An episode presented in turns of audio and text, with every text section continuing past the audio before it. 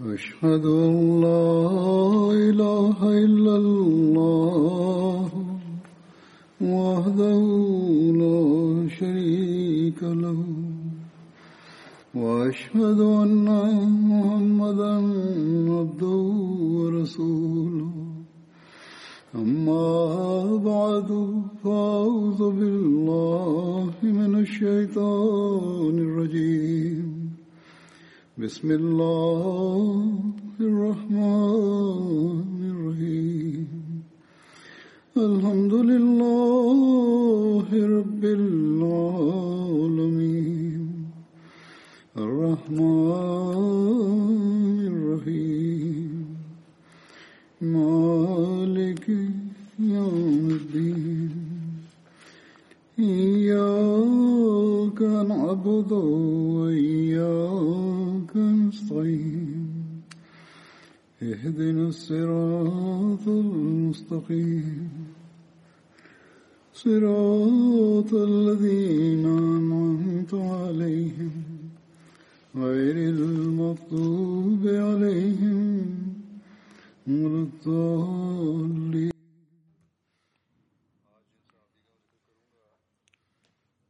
Le compagnon que j'évoquerai aujourd'hui se nomme Mu'adh bin Jabal. Son nom d'origine était Mu'adh et son père se nommait Jabal bin Amr et sa mère se nommait Hind bint Sahal. Elle était originaire des Banu Araba, une branche de la tribu Banu Juhayna. Mu'adh bin Jabal avait pour nom d'emprunt Abdurrahman, il appartenait au clan Uday bin Sa'ad bin Ali de la tribu Khazraj. Selon l'auteur de la Sirus Sahaba, Sa'ad bin Ali avait deux fils, Salima et Uday. Les Banu Salima sont les descendants de Salima. À l'époque de l'islam, Uday bin Sa'ad n'avait laissé que deux descendants, Mu'adh et son fils Abdurrahman. Les maisons des Banu Uday avoisinaient celles des Banu Salama. Mu'adh bin Jabal était de teint très blanc et il avait le visage très beau. Il avait les dents brillantes et il avait les yeux portant du kohol.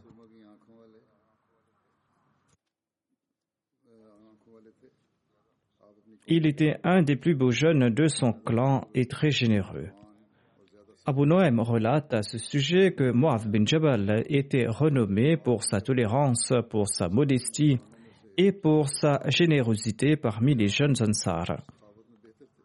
Mu'adh bin Jabal avait participé à la deuxième Bayra d'Aqaba en compagnie de 70 autres Ansar et il avait 18 ans lorsqu'il a embrassé l'islam. Mu'adh bin Jabal avait participé aux batailles de Badr, à la bataille d'Uhud, à la bataille du Fossé et aux autres batailles en compagnie du saint prophète Mohammed sallallahu alayhi wa sallam. Avait 20 ans ou 22 ans lorsqu'il a participé à la bataille de Badr. Abdullah bin Jad, son demi-frère de la même mère, avait participé lui aussi à la bataille de Badr. Selon Usudul Rabah, ce demi-frère se nommait Sahal bin Mohammed bin Jad et il appartenait au clan Banu Salama. Et c'est pour cette raison que les Banu Salama l'incluaient dans leur clan.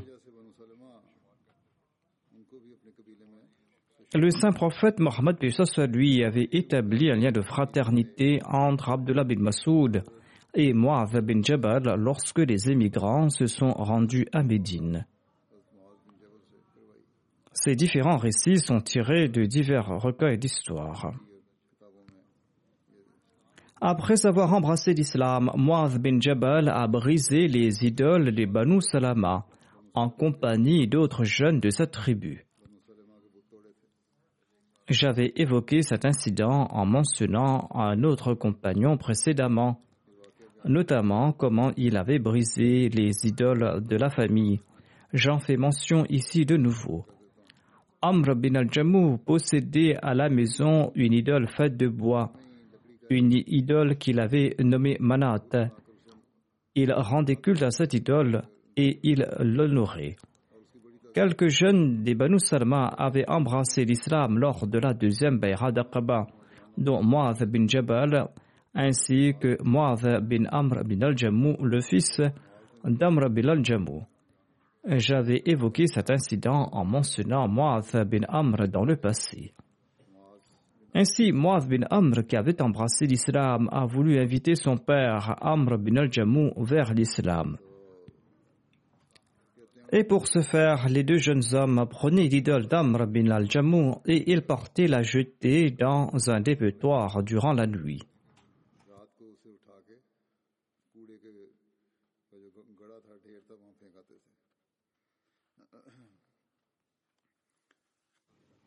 Mu'adh bin Jabal faisait partie de ces jeunes.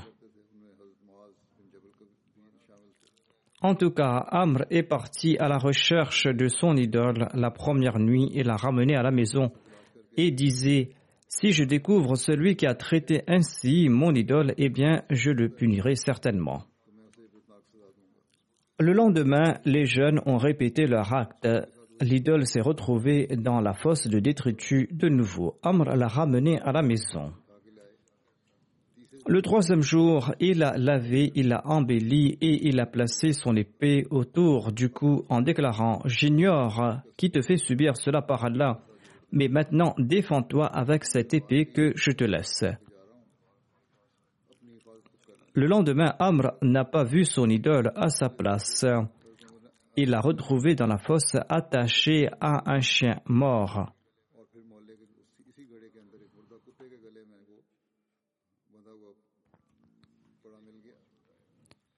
Cela l'a fort tourmenté et il était contraint de réfléchir en voyant cela.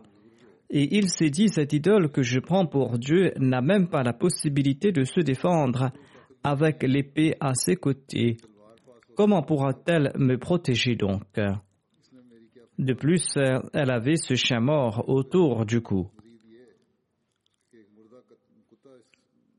Comment cette idole pourra-t-elle être mon Dieu?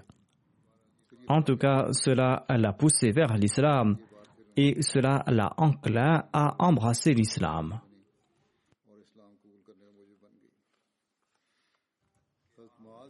On peut connaître l'amour de Mu'adh bin Jabal grâce à cet incident. Lorsque le saint prophète Mohammed lui est rentré de la bataille d'Uhud, il avait entendu des pleurs et des lamentations dans les rues de Médine. Le saint prophète Mohammed lui a demandé que se passe-t-il. Et on l'a informé que les femmes des Ansar pleuraient à la mort de leur martyr. Le saint prophète Mohammed lui a demandé pourquoi personne ne pleure Hamza. Et le saint prophète lui a imploré le pardon de Dieu en faveur de Hamza. Quand Sa'ad bin Mu'adh, Sa'ad bin Ubada et Mu'adh bin Jabal et Abdullah bin Rawaha ont entendu cette parole du saint prophète Mohammed lui ils sont partis dans leurs quartiers respectifs et ils ont réuni les pleureuses et celles qui se lamentent en ajoutant Personne ne va pleurer les martyrs des Ansar tant qu'on ne pleure pas l'oncle du saint prophète Mohammed soit lui, parce qu'il a déclaré que personne ne pleure la mort de Hamza parmi les gens de Médine. Ainsi, tel était l'amour de Moaz pour le saint prophète Mohammed soit lui, le saint prophète qui souffrait de la mort de Hamza. Certes, le saint prophète a interdit euh, de se lamenter, de pleurer pour la mort d'autrui, mais dans ce cas, il avait accordé une permission temporaire ou en voyant l'expression de tristesse des autres, eh bien, le saint prophète Mohammed lui avait souhaité, si seulement on exprimait les mêmes sentiments à l'égard de Hamza. En tout cas, il est interdit en général de se lamenter lors des décès en islam le saint prophète Mohammed lui lui-même avait interdit cette pratique. Après la conquête de la Mecque, le saint prophète Mohammed lui s'est rendu à Hunayn. Hunayn, une vallée vers le nord-est de la Mecque, dans la direction de Taïf. Et lorsqu'il est parti là-bas, il a laissé Mu'adh bin Jabal à la Mecque afin qu'il enseigne la religion aux gens euh, de la ville de la Mecque, afin qu'il leur enseigne aussi le Saint-Coran. Mu'adh bin Jabal a participé à l'expédition de Tabouk. Quand le saint prophète Mohammed lui s'est enquis à propos de Ka'b bin Malik, qui était resté en arrière à Médine, eh bien, un individu des Banu Salama l'a critiqué devant le saint prophète Mohammed lui. Mu'adh bin Jabal a grondé cette personne et il a déclaré Ô envoyé d'Allah, nous n'avons vu que le bien en la personne de Kab bin Malik.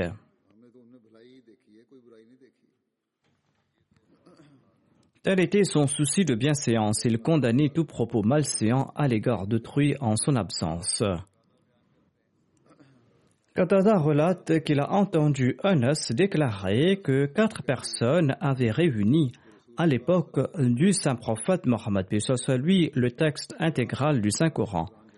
Ils étaient tous des Ansar. Ils sont Muad bin Jabal, Ubay bin Ka'b, Zayd bin Thabit et Abu Zayd. Abu Zayd était l'oncle d'Anas.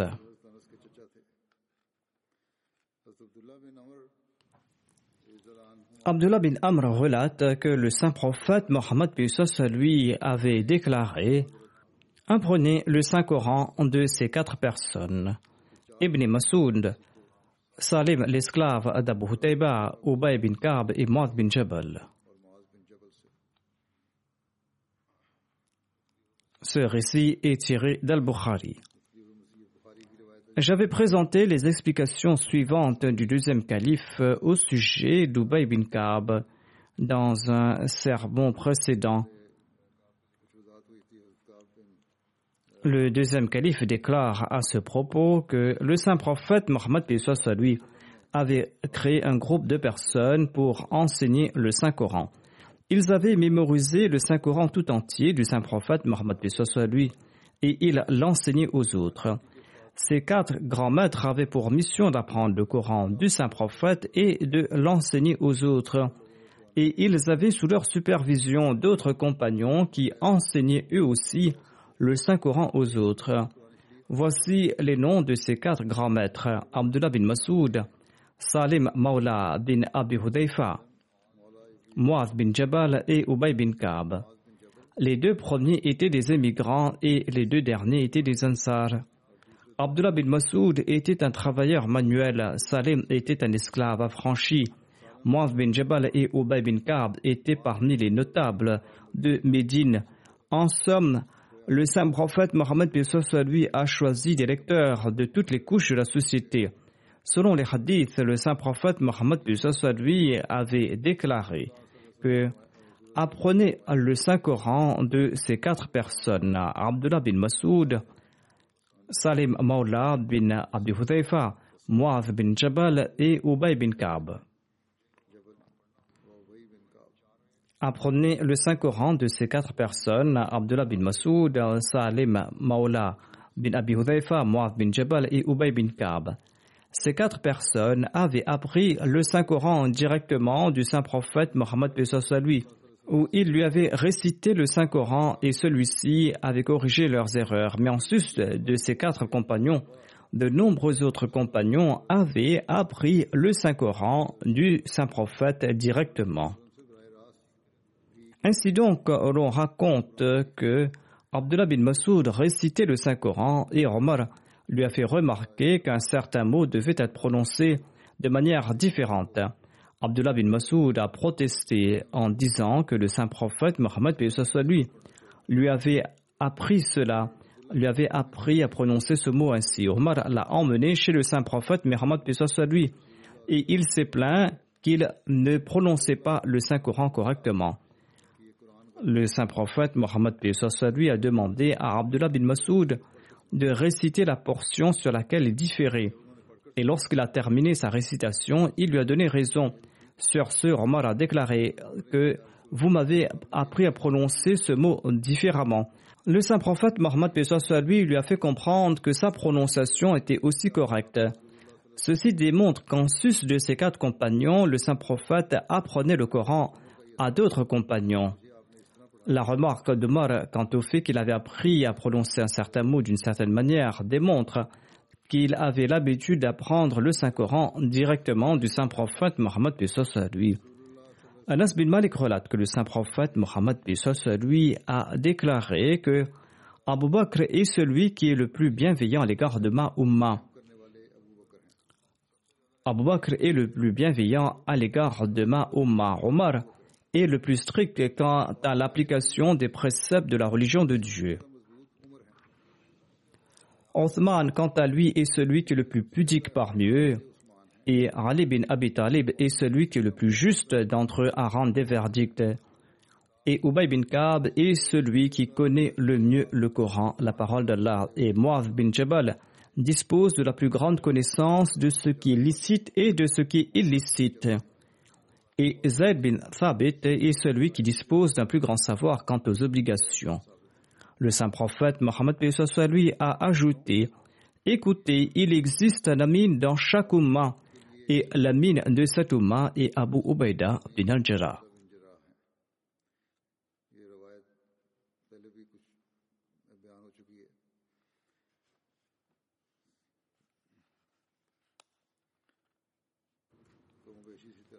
J'avais mentionné ce récit récemment avec quelques différences. Abu Huraira relate que le saint prophète Mohammed lui a déclaré Abu Bakr Omar, Abu Ubaida bin al-Jarrah, Usaid bin Hudayr, Thabit bin Qais bin Shammas, Muath bin Jabal et Muath bin Amr bin al-Jammu sont de très bonnes personnes.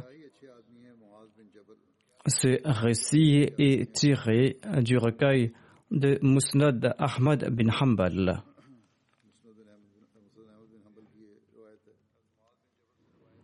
Muad bin Jabal relate qu'un jour, le saint prophète Mohammed lui, lui a tenu la main et il lui a dit ceci Ô oh je jure au nom d'Allah que je t'aime. Muad a déclaré Ô envoyé d'Allah, que mes parents soient sacrifiés pour vous. Sachez que moi aussi je vous aime.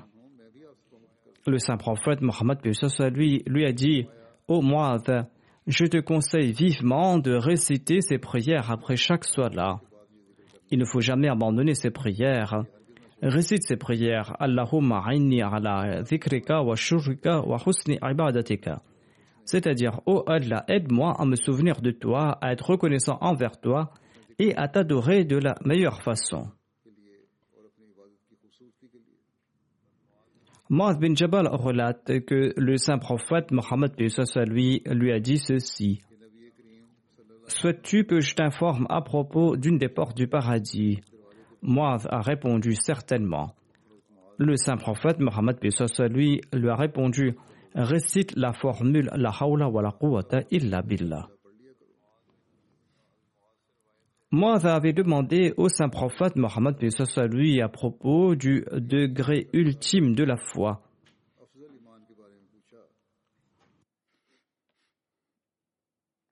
Le saint prophète Mohammed lui a répondu que le degré ultime de la foi est que tu aimes et que tu détestes autrui uniquement pour la cause d'Allah et que tu consacres tes lèvres au souvenir d'Allah.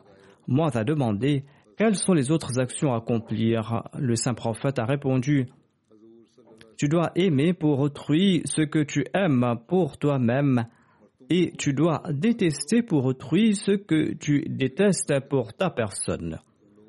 Tu dois aimer pour autrui ce que tu aimes pour toi-même et tu dois détester pour autrui ce que tu détestes pour toi-même.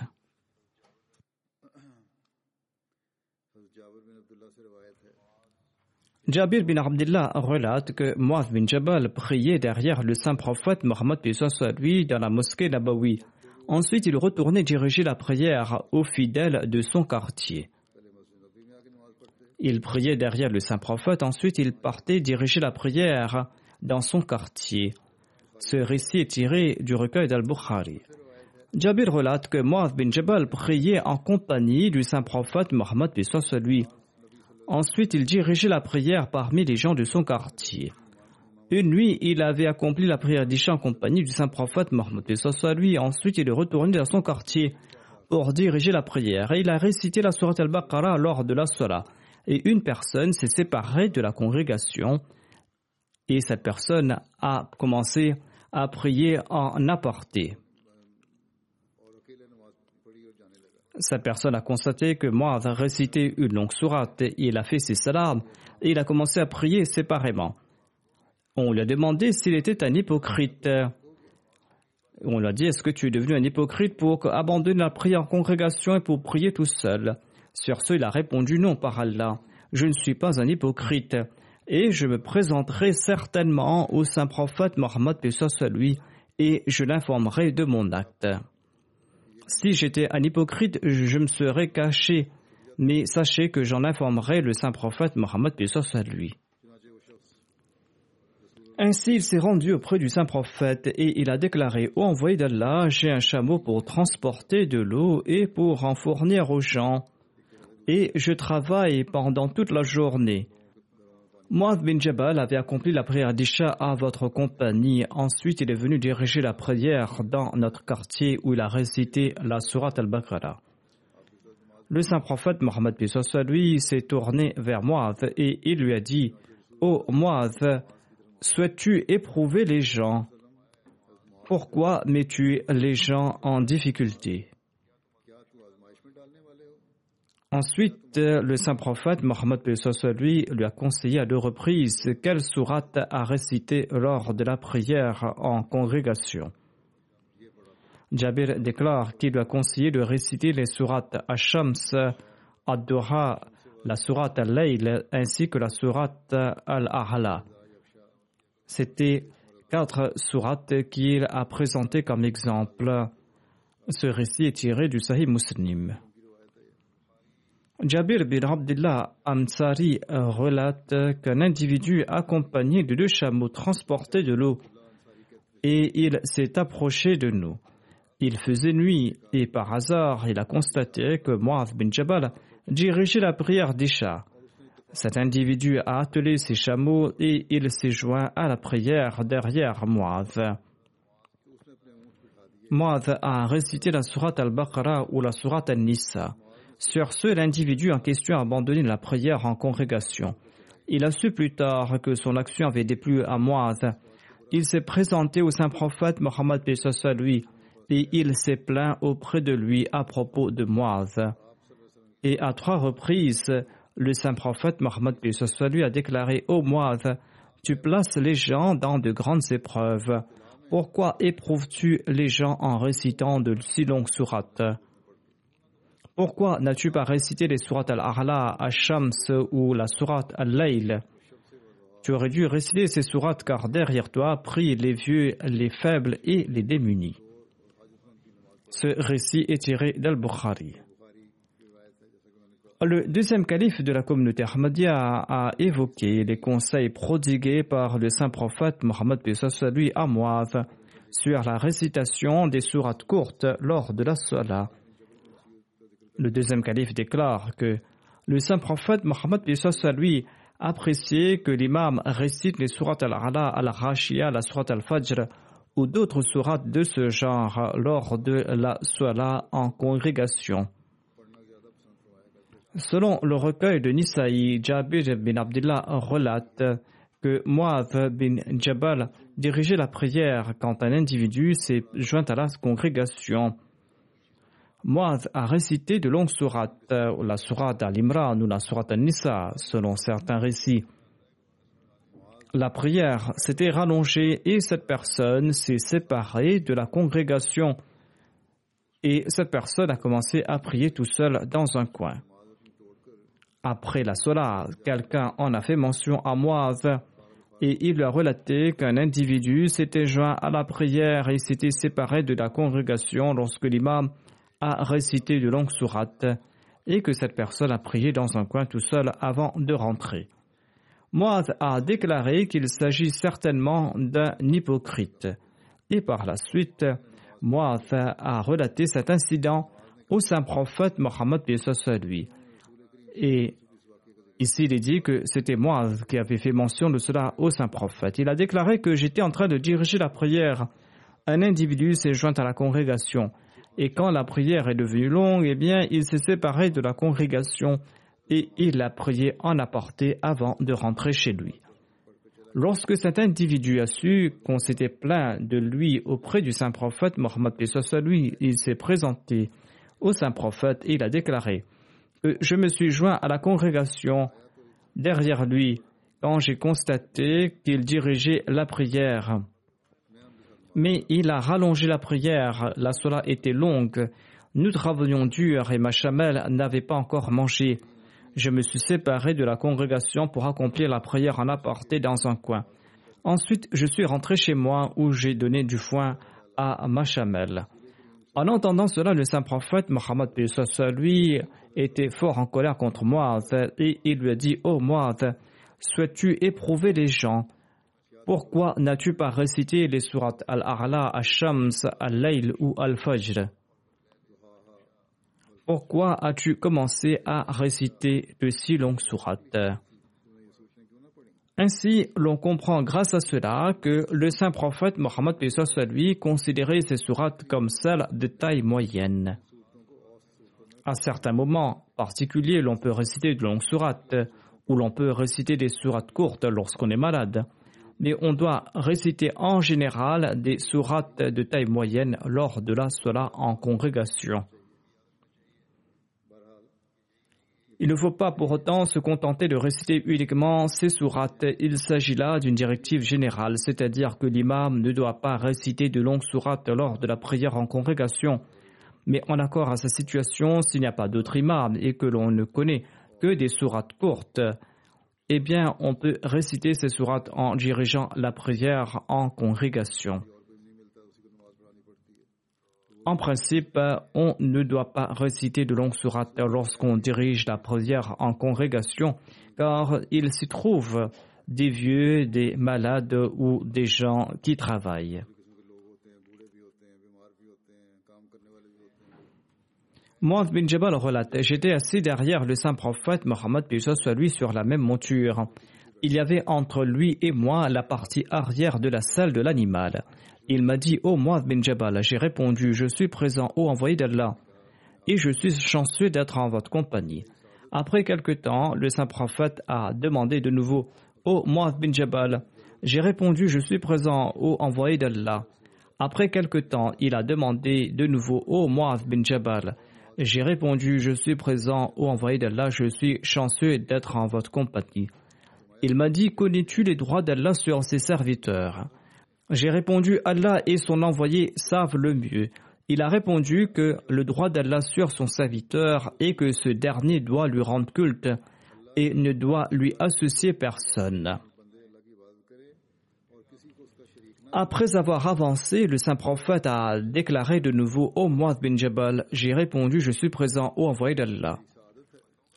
Le saint prophète Mohammed lui m'a demandé Connais-tu les droits des serviteurs sur Dieu?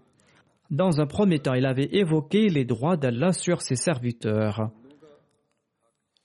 Et il a évoqué dans un deuxième temps les droits des serviteurs sur la personne de Dieu lorsque ceux-ci s'acquittent de leurs devoirs envers lui. Moaz a répondu Allah et son envoyé savent le mieux. Le saint prophète Mohammed lui a répondu le devoir d'Allah et qu'il ne doit pas châtier ces derniers. Ainsi, le devoir de Dieu est de ne point punir ceux qui s'acquittent de leur devoir envers lui. Ce récit est tiré du Sahih Muslim. Moaz bin Jabal relate Je voyageais en compagnie du saint prophète Mohammed à lui, je me suis rapproché de lui en cours de route et je lui ai demandé Ô envoyé d'Allah, préconisez-moi une action qui me fera mériter le paradis et qui me protégera du feu de l'enfer. Le saint prophète Mohammed lui a déclaré tu as posé une question très importante. Cette œuvre sera facile à celui pour qui Allah la facilitera. Ensuite, le saint prophète Mohammed lui a déclaré Adore Allah et ne lui associe personne. Accomplis la salat, paye la zakat, jeûne au cours du ramadan et accomplis le hajj, le pèlerinage à la Mecque. Ensuite, il a demandé Souhaites-tu que je t'informe à propos de la porte du bien? Le saint prophète a déclaré que le jeûne est un bouclier et l'aumône éteint les péchés tout comme l'eau éteint le feu et accomplit la prière de Tahajjud au milieu de la nuit.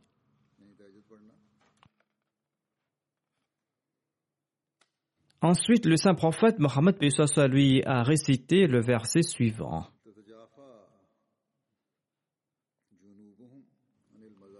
تتجافى جنوبهم عن المضاجع يدعون ربهم خوفا وطمعا ومما رزقناهم ينفقون.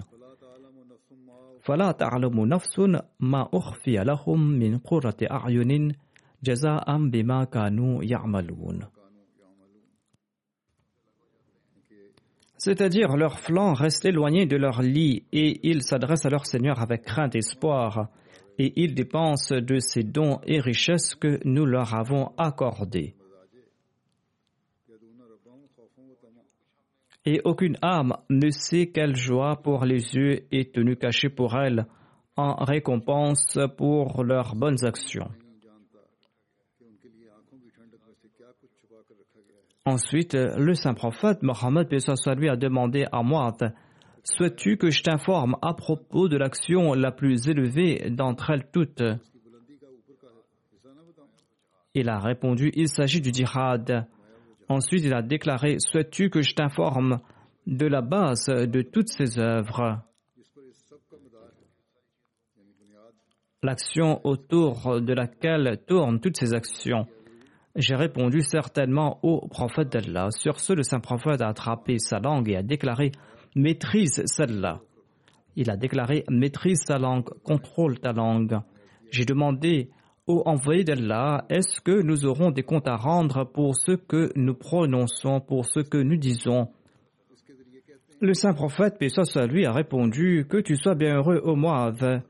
C'est bien la moisson de la langue qui jette les gens en enfer, le visage en premier c'est-à-dire il s'agit des propos virulents, blessants, énoncés pour meurtrir les cœurs, des paroles pour semer la discorde et des paroles qui engendrent d'autres mots. Quand ces propos engendrent le mal, eh bien ces propos vous jetteront en enfer le visage en premier. C'est pour cette raison qu'il faudra utiliser à bon escient sa langue et qu'il faut toujours énoncer des propos positifs.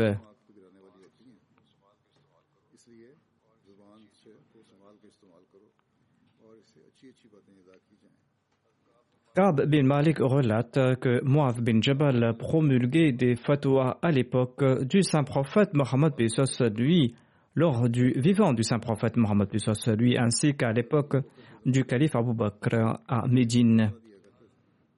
Le père de Mohammed bin Sahal bin Abu Khaythama relate qu'à l'époque du saint prophète Mohammed lui, trois muhajirin et trois ansar promulguaient des fatwas. Il s'agissait de Omar d'Uthman, d'Ali d'Ubay bin Ka'b, de Muaz bin Jabal et de Zayd bin Thabit. Le père d'Abdurrahman bin Qasim relate ceci lorsque le calife Abu Bakr avait besoin de l'avis de jurisconsulte, eh bien, il invitait les émigrants et les ansars, dont Omar, Othman, Ali, Abdurrahman bin Auf, Muaz bin Jabal, Ubay bin Ka'b, ainsi que Zayd bin Thabit. Toutes ces personnes émettaient des fatwas, des avis juridiques à l'époque du califat d'Abu Bakr c'est-à-dire qu'ils étaient les membres du comité de l'Iftar où le calife leur avait donné la permission d'émettre des fatwas, en raison de la connaissance qu'ils avaient acquise à l'époque du saint prophète Mohammed lui. Mu'adh bin Jabal s'était rendu en Syrie à l'époque du calife d'Abu Bakr et il a élu domicile là-bas en Syrie. Et lorsqu'il a décidé de s'y rendre, eh bien, Omar a dit que son absence privera la société médinoise de sa connaissance de la jurisprudence et de ses édits religieux. Omar a dit à Abu Bakr que les gens ont besoin de lui ici, empêchez-le de partir. Mais Abu Bakr a refusé en disant que je ne peux retenir celui qui a pris sa décision et celui qui souhaite tomber à martyr. Omar a déclaré par Allah, on peut mériter le martyr même sur son lit de mort. Thor bin Yazid euh, déclare quant à lui que lorsque Mu'adh bin Jabal accomplissait la prière de Tahajjud, il priait en ces termes. Ô Allah, les œufs dorment et les étoiles brillent dans le ciel. Tu es le vivant, l'indépendant. Ô Allah, ma quête du paradis est timorée et ma fuite du feu est faible. Ô Allah, réserve-moi la direction que tu m'offriras le jour de la résurrection. Tu ne violes certainement pas tes promesses. Telle était l'ampleur de la crainte qu'il nourrissait en Dieu. Anas bin Malik relate quant à lui que le saint prophète Mohammed lui a dit à Muaz bin Jabal lorsqu'il était assis derrière lui sur la selle de la même monture Ô Muaz bin Jabal, celui-ci a répondu Je suis présent, ô envoyé d'Allah. Je suis présent pour servir le prophète d'Allah. Le saint prophète a déclaré Ô Muaz bin Jabal. Muaz a répondu Je suis présent. Ô Muaz bin Jabal a dit le saint prophète Mohammed lui. À trois reprises, le saint prophète lui l'a appelé. Et le saint prophète a déclaré que celui qui témoignera en toute sincérité que nul n'est digne d'adoration sauf Allah et que Mohammed est le prophète de Dieu, eh bien Allah va lui interdire certainement le feu de l'enfer. Muaz bin Jabal a déclaré Ô envoyé d'Allah, est-ce que je ne dois pas en informer les autres? Ils seront contents d'entendre cela. Le saint prophète, paix lui, a répondu En ce cas, ils vont se fier qu'à ce conseil ils se contenteront de cette parole et ils n'accompliront pas de bonnes œuvres. C'est pour cette raison que je te conseille de ne pas informer les autres à ce sujet. Avant de rendre là, moi va finalement relater ce hadith afin d'être à l'abri du péché et de ne pas avoir transmis la parole du saint prophète Mohammed à lui. Il s'était dit qu'avant de mourir, il devait transmettre cette parole aux gens de connaissance. Il ne l'avait pas fait de son vivant ou lorsqu'il était en bonne santé. Waliou Lacha, dans son exégèse d'Al-Bukhari, a commenté sur ce hadith et d'autres hadiths. Il déclare à ce propos qu'il faut restreindre certains savoirs à des gens doués de connaissances, car les gens ordinaires pourront en souffrir en tirant des conclusions erronées. C'est-à-dire qu'ils penseront peut-être qu'il suffit d'énoncer la parole La ilaha illallah Muhammad Rasulullah et qu'il ne faut pas accomplir d'autres actions. Mais en dépit de cela, c'est ainsi qu'agissent les musulmans dans la pratique. Ils ne sont musulmans que de nom seulement. Ils se contentent de réciter la kalima et ne pensent pas qu'il est important d'accomplir d'autres œuvres. Shah Walullah explique que ce hadith a clarifié ce type de question. Il commentait sur un hadith différent, il a commenté sur ce hadith aussi. Il ajoute que le recueil de Muslims relate un hadith authentique d'Ibn Masoud qui signifie il faut s'adresser aux gens en accord à leur faculté mentale, car certains faits peuvent être la cause d'épreuves.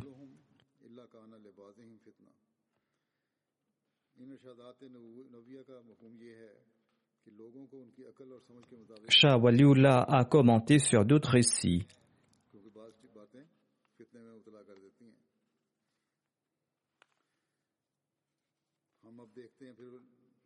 Mais ce sont des récits qui méritent de longues explications et que je n'évoquerai pas ici.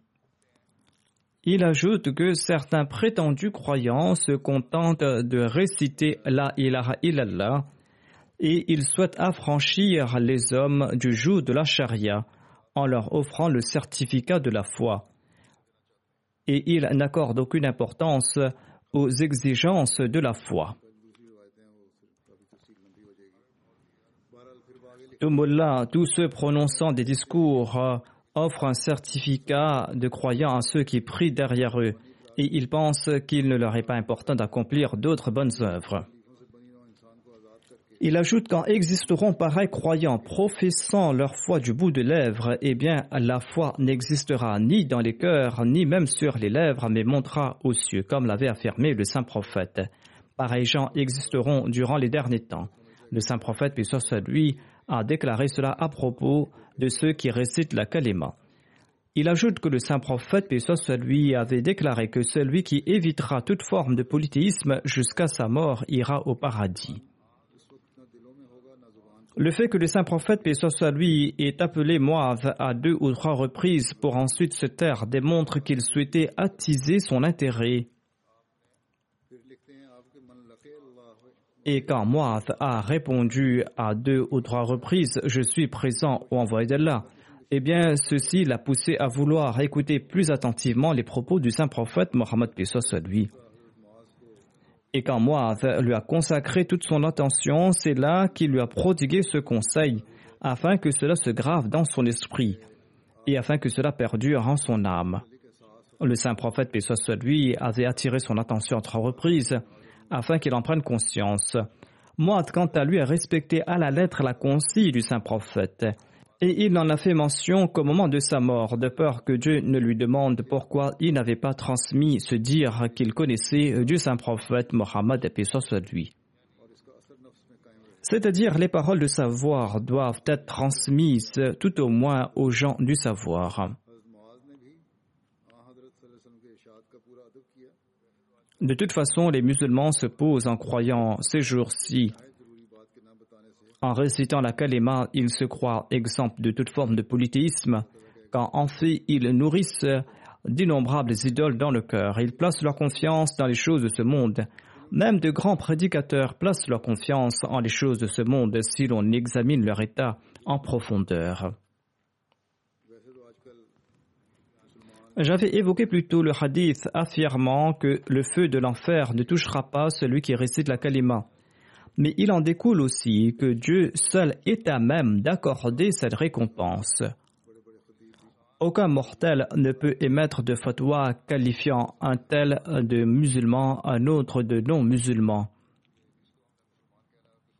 Ces fatwas fabriqués de toutes pièces sont contraires aux préceptes du Saint-Coran.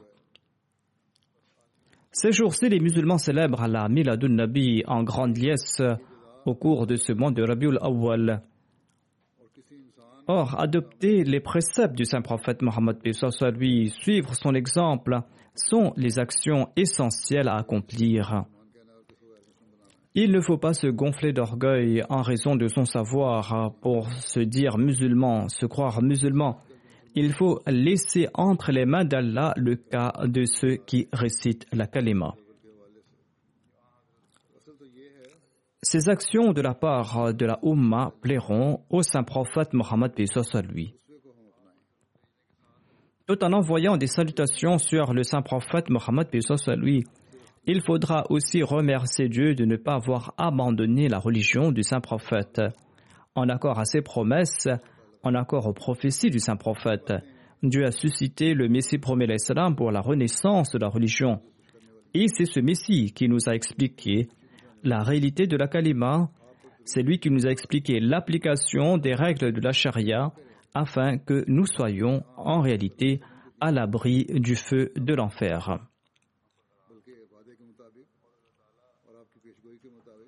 Qu'Allah permette à ceux qui rejettent le Messie premier l'Islam de comprendre ces faits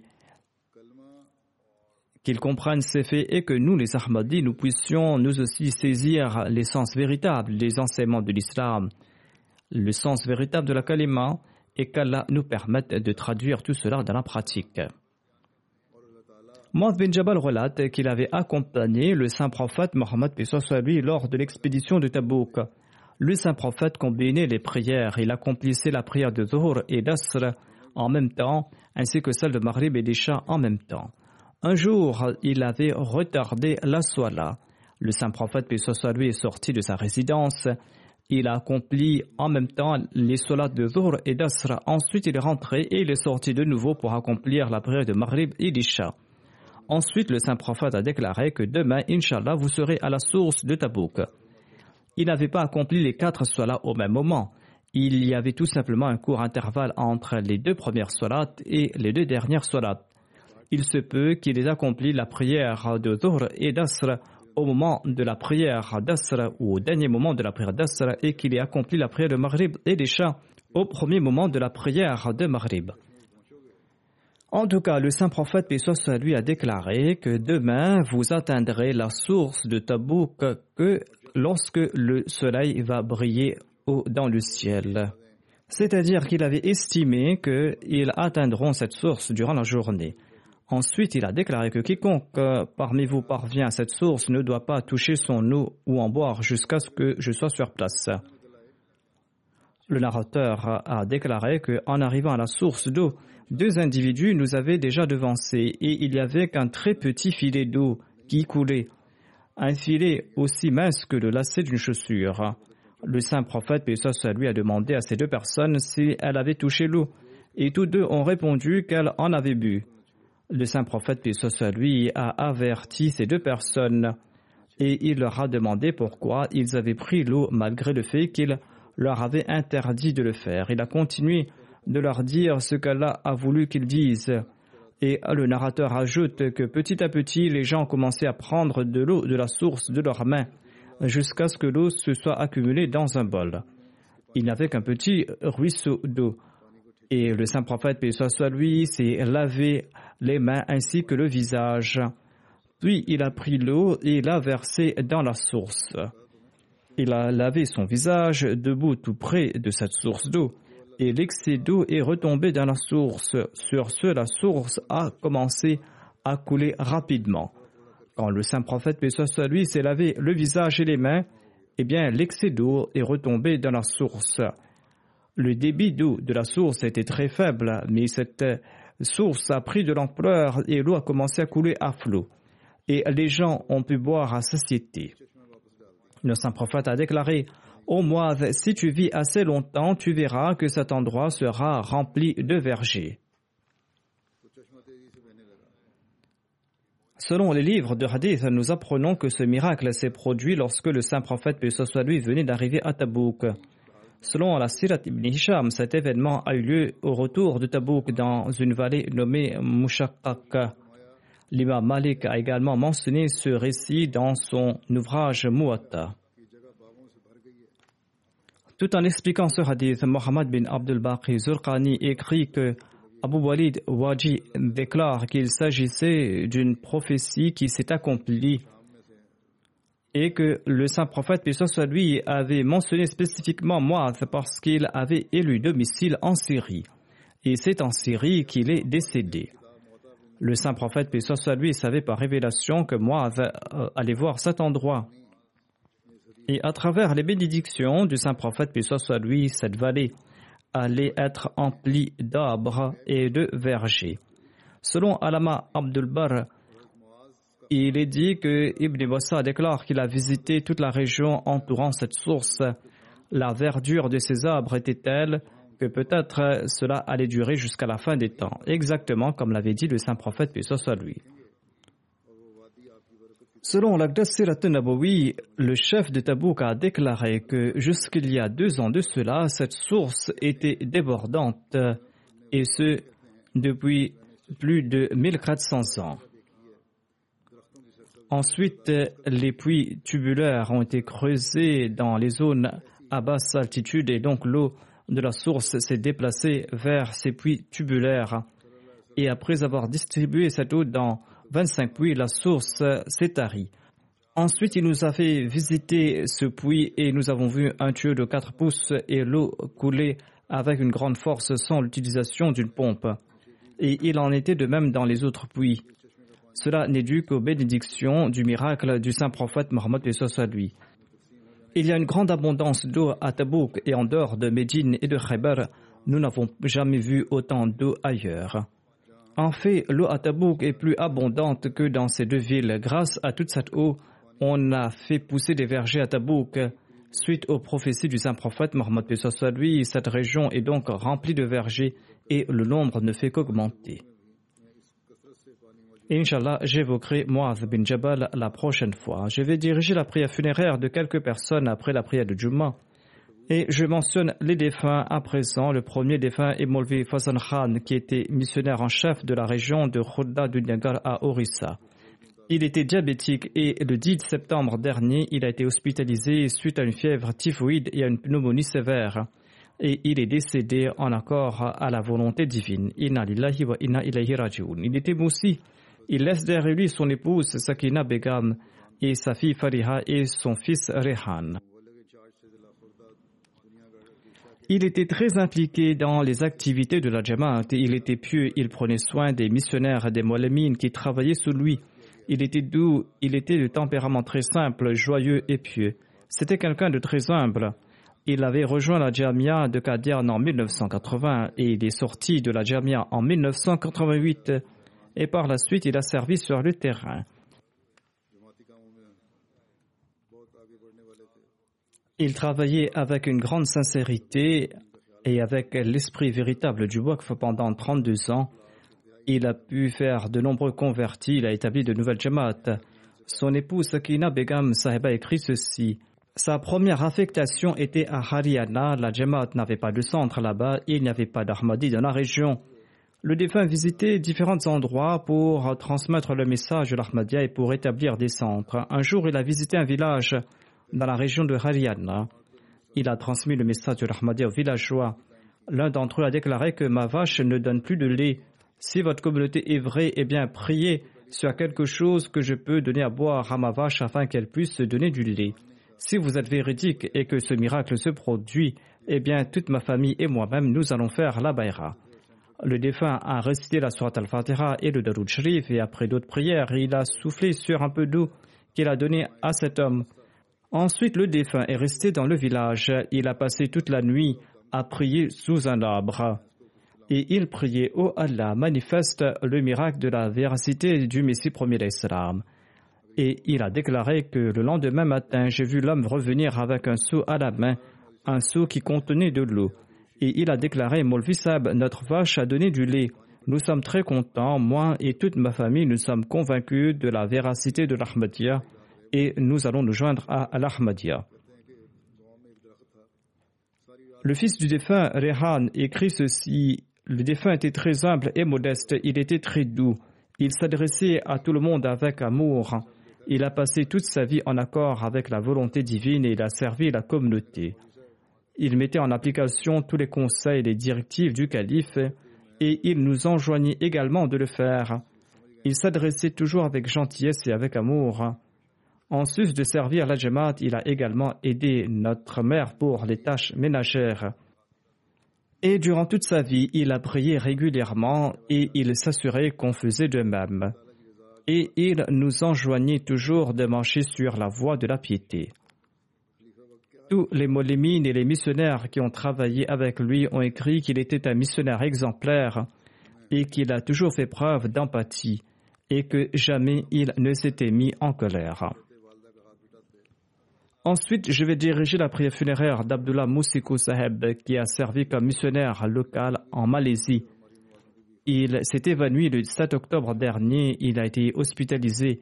Il n'a pas été réanimé et il est décédé le soir. Il avait 68 ans, il était moussi, il laisse derrière lui son épouse et huit enfants. Il est le beau-père de deux missionnaires de la Malaisie, Salahuddin et Masrour Ahmad. Abdullah Munsiko est né aux îles Philippines après ses études universitaires. Il a rejoint l'organisation musulmane Front Moraux de Libération Nationale qui se rebellait contre l'État philippin, dont l'objectif était d'établir une république islamique aux îles Philippines. En 1973, ses parents ont émigré en Malaisie et le défunt a élu domicile dans la ville de Sundakon. Allah lui a accordé un cœur pur et à plusieurs reprises, il a rencontré le Messie premier d'Islam, le deuxième calife ainsi que le troisième calife dans ses rêves. En accord au décret de Dieu en 73, il a eu l'opportunité de participer à la Jalsa Sarana de Takinabalu. Et là-bas, en voyant l'atmosphère de la Jalsa, sa foi s'est renforcée et il a fait la Baïra. Il résidait à Sundakan. Et là-bas, il n'y avait pas de missionnaire, mais il était assoiffé de connaissances. Et afin d'assouvir sa soif de connaissances, il lisait tous les ouvrages de la Jamaat Ahmadiyya. Et il était passionné de la transmission du message de l'Ahmadiyya, passion qu'il a traduit dans la pratique. Il a transmis avec passion le message de l'Ahmadiyya à ses amis et ses proches et les gens de son quartier. Et de nombreuses personnes ont accepté l'Ahmadiyya grâce à ses efforts. Il avait donc euh, une grande passion pour la prédication, il avait dédié sa vie et il a aussi servi comme missionnaire. Il a servi de nombreuses années aux îles Philippines aux côtés de Khairuddin Marous.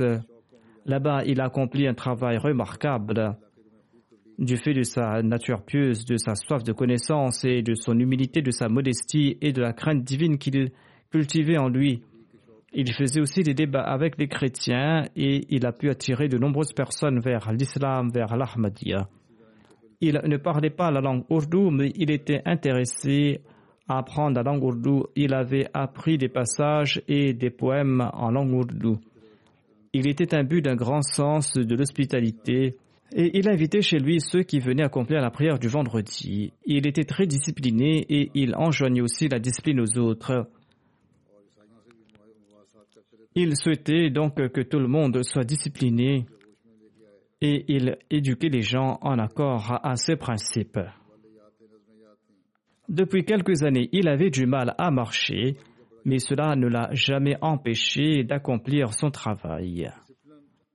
Ensuite, je vais diriger la prière funéraire d'Abdul Wahid, qui était Molémine à Kadian. Il est décédé le 12 septembre dernier à l'âge de 56 ans. Inna wa inna Il appartenait à une famille chrétienne le premier membre de sa famille à accepter l'Ahmadiyya était son frère aîné qui est un mualim retraité.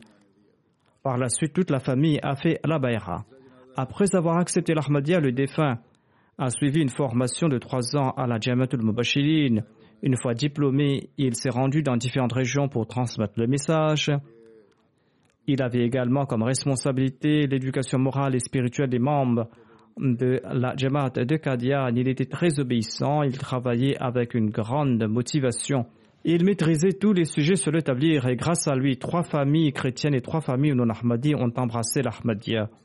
Et deux membres de ces familles sont des moussis. Ce sont des gens qui progressent dans la piété. Le défunt laisse derrière lui son épouse, un fils et deux filles. Son fils est missionnaire, il a été diplômé de la Jamia Ahmadiyya cette année-ci qu'Allah exalte le rang de tous ses défunts, qu'ils fassent preuve de pardon et de miséricorde à leur égard, qu'Allah permette à leurs enfants de perpétuer leurs nobles actions et qu'ils fassent que ces enfants puissent avoir l'éducation qu'ils souhaitaient pour eux. Et qu'Allah, le Très-Haut, permette à certains de ces enfants qui sont des Waqfizindagi d'être de véritables aidants du califat qu'Allah fasse preuve de pardon et de miséricorde à leur égard.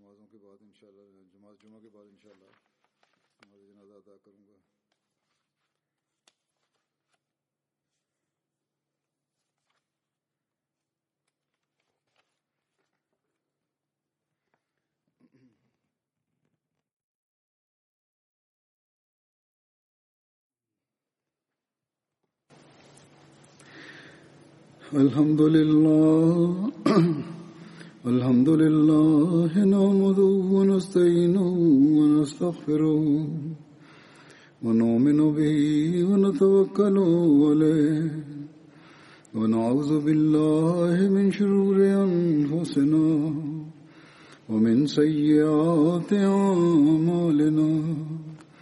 من يهده الله فلا مضل له ومن يضلل فلا هادي له. ونشهد أن لا إله إلا الله. ونشهد أن محمدا عبده ورسوله. عباد الله رحمكم الله. إن الله يأمر بالعدل والإحسان وإيتاء ذي القربى. وينهى عن الفحشاء والمنكر والبغي يعظكم لعلكم تذكرون. اذكروا الله يذكركم ودوه يستجب لكم ولذكر الله أكبر.